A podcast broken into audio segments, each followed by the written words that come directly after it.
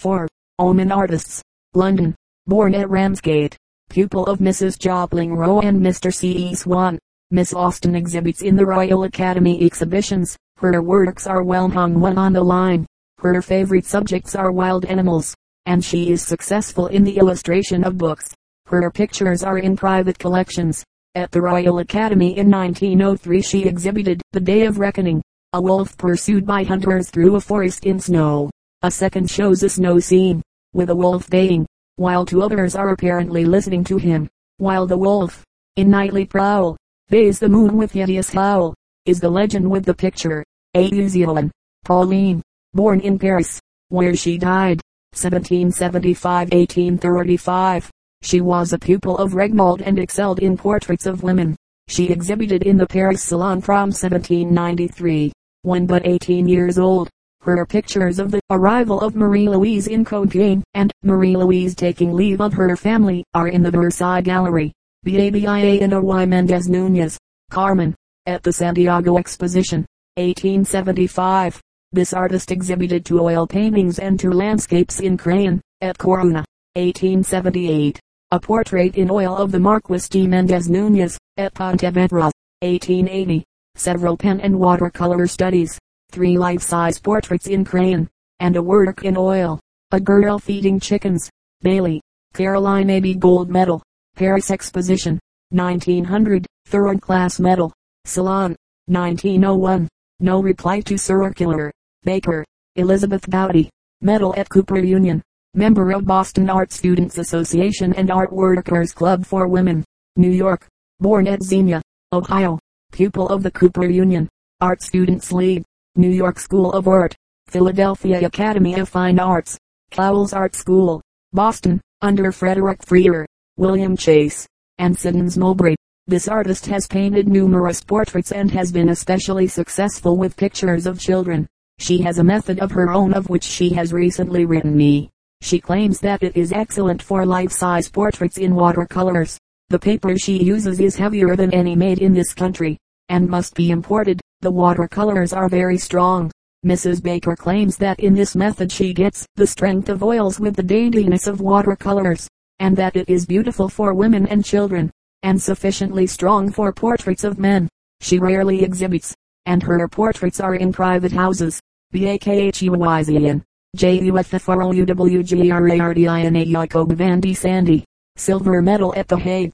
1857. Honorary Medal at Amsterdam. 1861. Another at The Hague. 1863. And a Medal of Distinction at Amsterdam Colonial Exhibition. 1885 daughter of the well-known animal painter. From childhood she painted flowers, and for a time this made no especial impression on her family or friends, as it was not an uncommon occupation for girls. At length her father saw that this daughter, Gerardina for he had numerous daughters, and they all desired to be artists had talent, and when, in 1850, the Minerva Academy at Groningen gave out Roses and Dahlias as a subject, and offered a prize of a little more than $10 for the best example. He encouraged Gerardina to enter the contest. She received the contemptible reward, and found, to her astonishment, that the Minerva Academy considered the picture as belonging to them. However, this affair brought the name of the artist to the knowledge of the public, and she determined to devote herself to the painting of flowers and fruit, in which she has won unusual fame. There is no sameness in her pictures, and her subjects do not appear to be arranged. Everything seems to have fallen into its place by chance and to be entirely natural. Gerardina Jacoba and her brother Julius van de Sande Bakhuyzen, the landscape painter, share one studio. She paints with rapidity, as one must in order to picture the freshness of fast fading flowers. Johann Graham writes of her, if she paints a basket of peaches or plums, they look as if just picked by the gardener and placed upon the table without any thought of studied effect, some leaves covering the fruit, others falling out of the basket in the most natural way.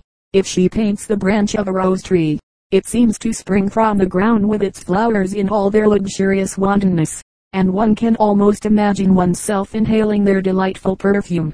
This talented artist knows so well how to depict with her brush the transparency and softness of the tender, ethereal rose, that one may seek in vain among a crowd of artists for her equal. The paintings are all bright and sunny, and we are filled with enthusiasm when gazing at her powerful works. This artist was born in 1826 and died in 1895. She lived and died in her family residence. In 1850, at Groningen, she took for her motto, be true to nature and you will produce that which is good. To this she remained faithful all her days. Baldwin, Edithella, born at Worcester, Massachusetts, studied in Paris at Julian Academy, under Baudelaire and Robert Fleury, at the Colarossi Studios under Courtois, also under Julius Rolshoven and Mosseler, paints portraits and miniatures. At the Salon of the Champ de Mars she exhibited a portrait in pastel. In 1901, at exhibitions of the Society of American Artists in 1898 and 1899 she exhibited miniatures, also pictures in oils at Worcester. 1903, Ball, Caroline Peddle. honorable mention at Paris Exhibition. 1900, member of the Guild of Arts and Crafts and of Art Students League, born at Terre Haute, Indiana, pupil at the Art Students League, under Augusta Street Gaudens and Kenyon Cox. This sculptor exhibited at Paris a bronze clock. She designed for the Tiffany Glass Company the figure of the young Virgin and that of the Christ of the Sacred Heart, a memorial fountain at Flushing, Long Island, a medallion portrait of Miss Cox of Terre a monument to a child in the same city, a victory in a quadriga, seen on the United States Building, Paris, 1900, and also at the Buffalo Exhibition, 1901, are among her important works. Banuelos, Antonia. At the Paris Exposition of 1878 several portraits by this artist attracted attention, one of them being a portrait of herself. At the Exposition of 1880 she exhibited a guitar player, Barrandi's Manuel de Aragon, Maria del Carmen, member of the Academy of San Fernando, Madrid, 1816. This institution possesses a drawing by her of the Virgin with the Christ child, and a portrait in oil of a person of the epoch of Charles III. BASHKIRTSEFF. Marie, born in Russia of a noble family, 1860-84. This remarkable young woman is interesting in various phases of her life. But here it is as an artist that she is to be considered. Her journal, she tells us, is absolutely truthful and it is but courteous to take the story of her artistic career from that. She had lessons in drawing, as many children do, but she gives no indication of a special love for art until she visits Florence when 14 years old, and her love of pictures and statues is awakened. She spent hours in galleries, never sitting down, without fatigue, in spite of her delicacy. She says, that is because the things one loves do not tire one, so long as there are pictures and, better still, statues to be seen. I am made of iron. After questioning whether she dare say it, she confides to her readers, I don't like the Madonna della Città of Raphael. The countenance of the Virgin is pale. The color is not natural. The expression is that of a waiting maid rather than of a Madonna. But there is a Magdalen of Titian that enchanted me. Only there must always be on only her wrists are too thick and her hands are too plump beautiful hands they would be on a woman of fifty. There are things of Rubens and Van Dyck that are ravishing. The mensonge of Salvator Rosa is very natural. I do not speak as a connoisseur. What most resembles nature pleases me most. Is it not the aim of painting to copy nature? I like very much the full, fresh countenance of the wife of Paul Veronese, painted by him. I like the style of his faces. I adore Titian and Van Dyck, but that poor Raphael, provided only no one knows what I write, people would take me for a fool. I do not criticize Raphael. I do not understand him. In time I shall no doubt learn to appreciate his beauties. The portrait of Pope Leo X I think it is, is admirable. However, a surprising critique for a girl of her age. When 17 she made her first picture of any importance. While they were playing cards last night I made a rough sketch of the players and this morning I transferred the sketch to canvas. I am delighted to have made a picture of persons sitting down in different attitudes. I copied the position of the hands and arms, the expressions of the countenance, etc. I had never before done anything but heads, which I was satisfied to scatter over the canvas like flowers. Her enthusiasm for her art constantly increased. She was not willing to acknowledge her semi-invalidism and was filled with the desire to do something in art that would live after her. She was opposed by her family, who wished her to be in fashionable society. At length she had her way. And when not quite 18 began to study regularly at the Julian Academy. She worked eight and nine hours a day. Julian encouraged her. She rejoiced in being with real artists who have exhibited in the salon and whose pictures are bought, and declared herself happy, happy. Before long M. Julian told her that she might become a great artist, and the first time that Robert Fleury saw her work and learned how little she had studied, and that she had never before drawn from a living model, he said, well, then, you have extraordinary talent for painting, you are specially gifted, and I advise you to work hard. Her masters always assured her of her talent, but she was much of the time depressed. She admired the work of Mademoiselle Breslau and acknowledged herself jealous of the Swiss artist. But after a year of study she took the second prize in the academy, and admitted that she ought to be content. Robert Fleury took much interest in her work, and she began to hope to equal Breslau, but she was as often despondent as she was happy, which no doubt was due to her health, for she was already stricken with the malady from which she died. Julian wondered why, with her talent, it was so difficult for her to paint. To herself she seemed paralyzed.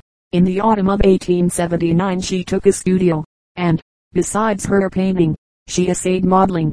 In 1880 her portrait of her sister was exhibited at the Salon, and her mother and other friends were gratified by its acceptance. At one time Mademoiselle Bashkirtseff had suffered with her eyes, and, getting better of that, she had an attack of deafness. For these reasons she went, in the summer of 1880, to Mont-Dore for treatment, and was much benefited in regard to her deafness, though not cured, and now the condition of her lungs was recognized and what she had realized for some time was told to her family. She suffered greatly from the restrictions of her condition. She could not read very much, as her eyes were not strong enough to read and paint. She avoided people because of her deafness. Her cough was very tiresome and her breathing difficult. At the Salon of 1881 her picture was well hung and was praised by artists. In the autumn of that year she was very ill, but happily, about the beginning of 1882, she was much better and again enthusiastic about her painting. She had been in Spain and excited admiration in Madrid by the excellence of her copy of Vulcan, by Velasquez.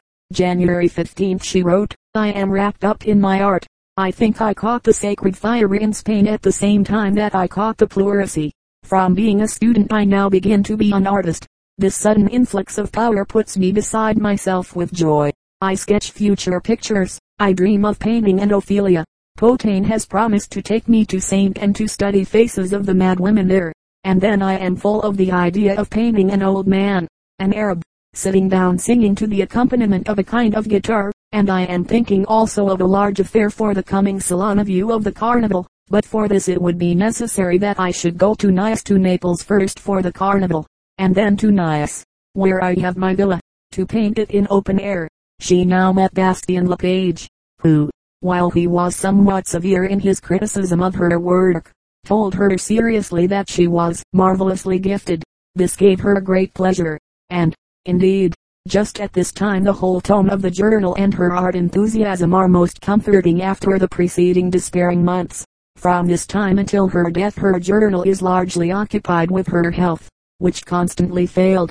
But her interest in art and her intense desire to do something worthy of a great artist something that Julian, Robert Fleury, and, above all, Bastien Lepage, could praise, seemed to give her strength, and, in spite of the steady advance of the fell tuberculosis from which she was dying, she worked devotedly. She had a fine studio in a new home of the family, and was seized with an ardent desire to try sculpture. She did a little in this art but that which proved to be her last and best work was her contribution to the Salon of 1884. This brought her to the notice of the public, and she had great pleasure, although mingled with the conviction of her coming death and the doubts of her ability to do more. Of this time she writes, Am I satisfied? It is easy to answer that question. I am neither satisfied nor dissatisfied. My success is just enough to keep me from being unhappy. That is all. Again, I have just returned from the salon. We remained a long time seated on a bench before the picture. It attracted a good deal of attention and I smiled to myself at the thought that no one would ever imagine the elegantly dressed young girl seated before it, showing the tips of her little boots, to be the artist. All this is a great deal better than last year. Have I achieved a success? In the true, serious meaning of the word, I almost think so. The picture was called The Meeting, and shows seven gamins talking together before a wooden fence at the corner of a street. Francois Coppée wrote of it, it is a chef d'oeuvre.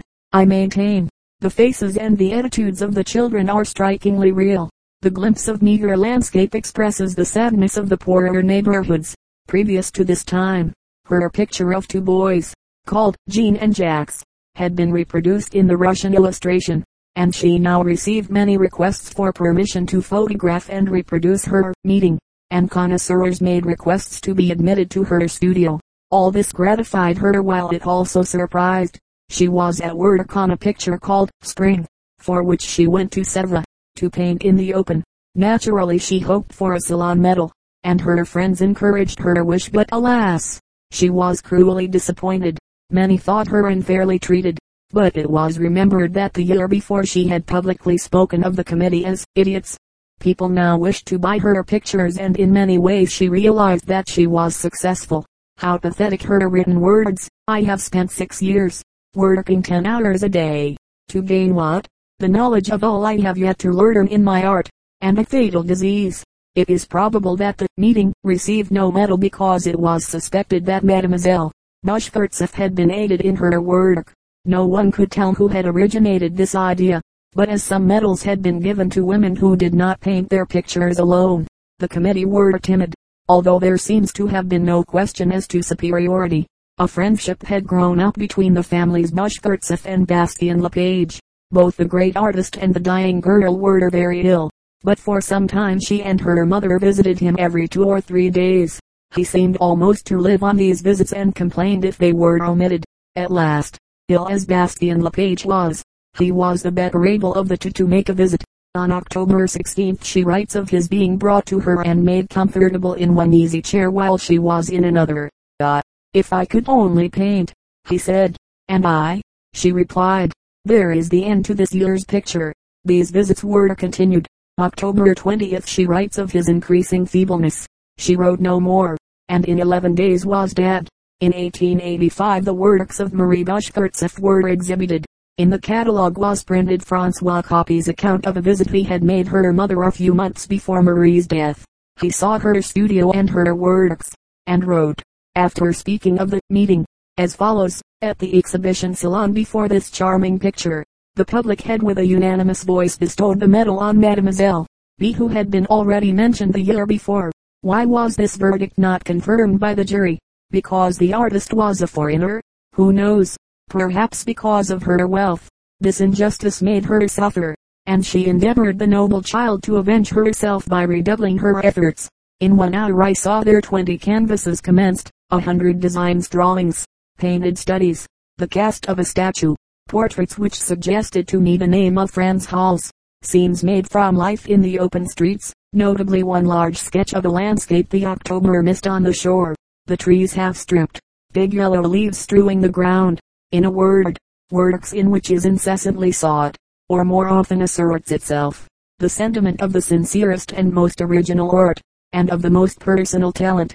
Mathilde Blind, in her study of Marie Bashkirtseff, says, Marie loved to recall Balzac's questionable definition that the genius of observation is almost the whole of human genius.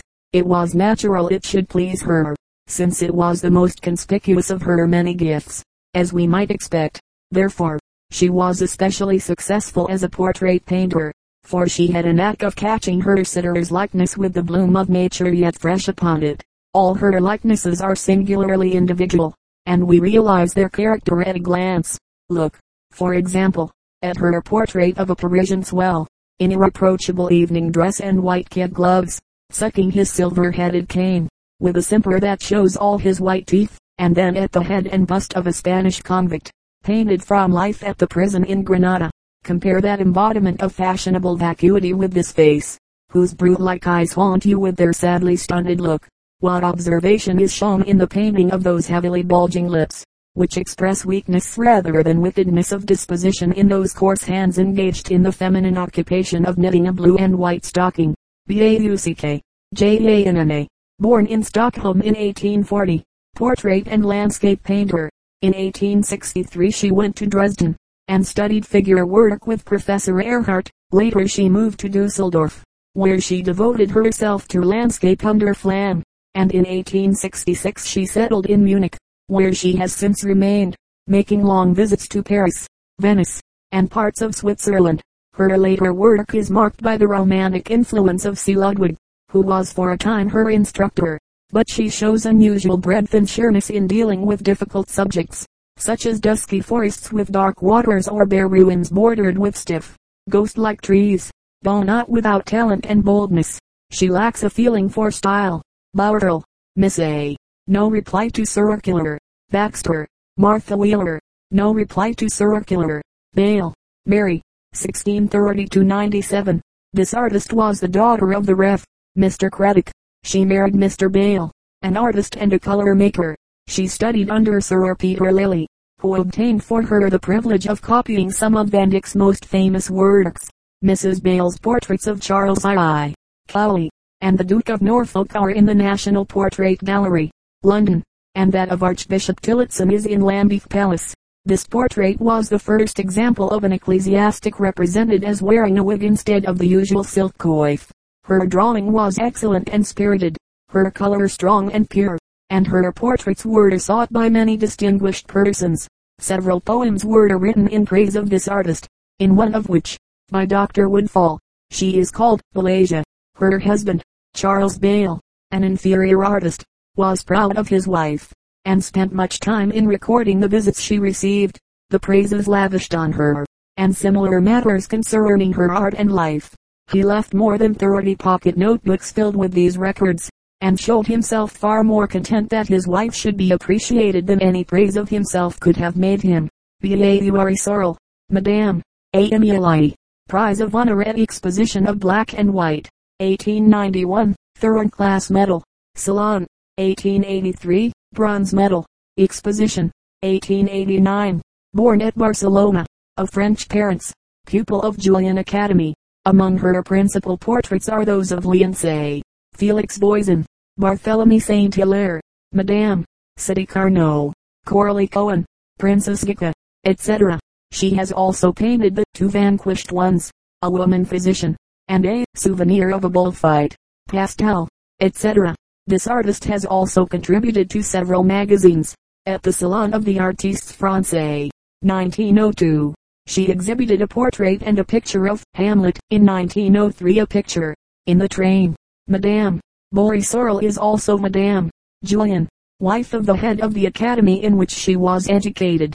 Beaux, Cecilia, Mary Smith Prize at the Pennsylvania Academy of Fine Arts, 1885, 1887, 1891, 1892, Gold Medal, Philadelphia Art Club, 1893, Dodge Prize, National Academy of Design, 1893, Bronze Medal, Carnegie Institute, 1896, First Class Gold Medal, 1.500, Carnegie Institute, 1899, Temple Gold Medal, Pennsylvania Academy, 1900, Gold Medal, Paris Exposition, 1900, Gold Medal, 1901, Associate of National Academy of Design, Member of Society of American Artists, Associate of Société des Beaux-Arts, Paris, born in Philadelphia, studied under Mrs. T. A. Janvier, Adolphe van der Wielen, and William Sartain in Philadelphia, under Robert Fleury, Bouderia,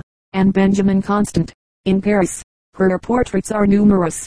In 1894 she exhibited a portrait of a child at the exhibition of the Society of American Artists, which was much admired and noticed in the Century magazine. September, 1894, as follows. Few artists have the fresh touch which the child needs and the firm and rapid execution which allows the painter to catch the fleeting expression and the half forms which make child portraits at once the longing and the despair of portrait painters. Miss Beaux's technique is altogether French, sometimes reminding me a little of Carolus Duran and of Sargent, but her individuality has triumphed over all suggestions of her foreign masters and the combination of refinement and strength is altogether her own. Seven years later, in the International Studio, September 1901, we read, the mention of style suggests a reference to the portraits by Miss Cecilia Beaux. while the allusion to characterization suggests at the same time their limitation. The oftener one sees her mother and daughter, which gained the gold medal at Pittsburgh in 1899 and the gold medal also at last year's Paris Exposition, the less one feels inclined to accept it as a satisfactory example of portraiture. Magnificent assurance of method it certainly has, controlled also by a fine sobriety of feeling, so that no part of the ensemble impinges upon the due importance of the other parts. It is a balanced, dignified picture, but in its lack of intimacy it is positively callous. One has met these ladies on many occasions, but with no increase of acquaintanceship or interest on either side our meetings are sterile of any human interest. So one turns with relief to Miss Beaux's other picture of Dorothea and Francesca an older girl leading a younger one in the steps of a dance. They are not concerned with us, but at least interested in one another, and we can attach ourselves, if only as outsiders, to the human interest involved. These pictures suggest a moment's consideration of the true meaning of the term style as applied to painting. Is it not more than the mere ableness of method, still more than the audacity of brushwork, that often passes for style? Is it possible to dissociate the manner of a picture from its embodiment of some fact or idea? For it to have style in the full sense of the word, Surely it must embody an expression of life as serious and thorough as the method of record. Charles H. Caffin. In the International Studio of March, 1903, we read, The Portrait of Mrs. Roosevelt, by Miss Cecilia Beaux, seemed to me to be one of the happiest of her creations. Nothing could exceed the skill and daintiness with which the costume is painted, and the characterization of the head is more sympathetic than usual, offering a most winsome type of beautiful, good womanhood.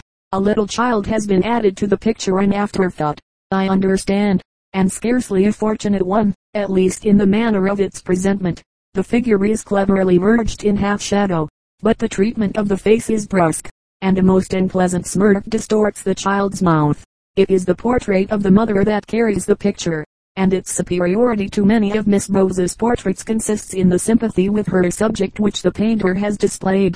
Charles H. Caffin a writer in the Mail and Express says, Miss Beaux has approached the task of painting the society woman of today, not as one to whom this type is known only by the exterior, but with a sympathy as complete as a similar tradition and an artistic temperament will allow. Thus she starts with an advantage denied to all but a very few American portrait painters, and this explains the instinctive way in which she gives to her pictured subjects an air of natural ease and good breeding. Miss Beaux's picture of Brighton cats is so excellent that one almost regrets that she has not emulated Madame Ronner's example and left portraits of humans to the many artists who cannot paint cats. No reply to circular. Beck. Carol H. Mary Smith Prize at Pennsylvania Academy of Fine Arts, 1899. Fellow of Above Academy and member of the Plastic Club, Philadelphia. Born in Philadelphia. Studied in schools of Pennsylvania Academy and later in Dresden and Paris. Miss Beck paints portraits and her works have been frequently exhibited. Her portraits are also seen in the University of Pennsylvania, in the Women's Medical College, Philadelphia, in Wesleyan College, at the capitals of Pennsylvania and New Jersey, and other public places, as well as in many private homes. Miss Beck edited the catalogue of the Wilstach collection of paintings in Memorial Hall, Fairmount Park, Philadelphia. B-A-C-K-I-N-G-D-O-N. Alice. No reply to circular. B-A-R-I-N-A-R-D-S. B-U-P-H-R-O-S-I-N-E. Landscape painter. In 1873 she won a medal at Vienna. In 1875 a gold medal at the Brussels Salon. And still other medals at Philadelphia 1876. Sydney 1879. And Teplitz 1879. She was made Chevalier de l'Ordre de Leopold in 1881. Mademoiselle. Bieriertz was born at Ostend, 1831, and studied under Kuhner in Brussels. She traveled in Germany, France, and Italy, and exhibited admirable landscapes at Brussels, Antwerp, and Paris, her favorite subjects being Dutch. In 1878 the following pictures by her were shown in Paris, Lizier de Bois dans la Dunes Zeeland, Le Village de Domburg Zeeland, and Interieur de Bois Oostkapelle Holland. Other well-known works are Die Kempine and A.U.S. Darrington von Osterbeck. Begas, Louise Parmentier. Born in Vienna, pupil of Schindler and Unger. She traveled extensively in Europe and the Orient, and spent some time in Sicily. She married Adalbert Begas in 1877 and then established her studio in Berlin. Her subjects are landscape, architectural monuments, and interiors. Some of the latter are especially fine. Her picture of the burial ground at Scutari was an unusual subject at the time it was exhibited and attracted much attention. Her rich gift in the use of color is best seen in her pictures of still life and flowers. In Berlin, in 1890, she exhibited before the walls of Constantinople and from Constantinople, which were essentially different from her earlier works and attracted much attention. Carmina in winter more nearly resembled her earlier pictures. Friolaine Parmentier also studied etching, in which Art was her instructor. In her exquisite architectural pictures and landscapes she has represented Italian motives almost exclusively. Among these are her views of Venice and other South Italian sketches which are also the subjects of some of her etchings. Belle, Mademoiselle, Andrea, member of the Société Nationale des Beaux-Arts, born in Paris, pupil of Cazin, paints in oils and pastels, landscapes especially, of which she exhibited 17 in June, 1902. The larger part of these were landscape portraits, so to speak, as they were done on the spots represented with faithfulness to detail. The subjects were pleasing, and the various hours of day, with characteristic lighting, and usually well rendered. At the Salon des Beaux-Arts, 1902, this artist exhibited a large pastel, a hold at St. Mum's, and a souvenir of Worms, showing the tomb of Cazin. In 1903 she exhibited a pastel called Calvary, now in the museum at Amiens, which has been praised for its harmony of color and the manner in which the rainbow is represented. Her pictures of twilight and sunset are unusually successful. Bionnadio Beltrami, Elias Abiadier, painter and sculptor of the 19th century, living in Padua since 1858. Her talent, which showed itself early, was first developed by an unknown painter named Soldan, and later at the Royal Academy in Venice. She made copies of Guido, Sassoferrato and Veronese, the Laocoon group, and the Hercules of Canova and executed a much admired bas-relief called Love and Innocence. Among her original paintings are in Battle and Chactas, Petrarch's first meeting with Laura, a Descent from the Cross for the Church at Tribano, a Saint Sebastian, Melancholy, a Saint Cyril, and many Madonnas. Her pictures are noble in conception and firm in execution. Benita White Tejeda, Benita, born in Bilbao, where she first studied drawing, later she went to Madrid, where she entered the Escuela Superior. In the exposition of 1876 at Madrid, The Guardian was shown, and in 1881 a large canvas representing the first step. Bernhardt, Sarah. In 1869 this famous actress watched Mathieu Meusnier making a bust. She made her criticisms and they were always just. The sculptor told her that she had the eye of an artist and should use her talent in sculpture. Not long after she brought to him a medallion portrait of her aunt, so good was it that Mathieu Meusnier seriously encouraged her to persevere in her art.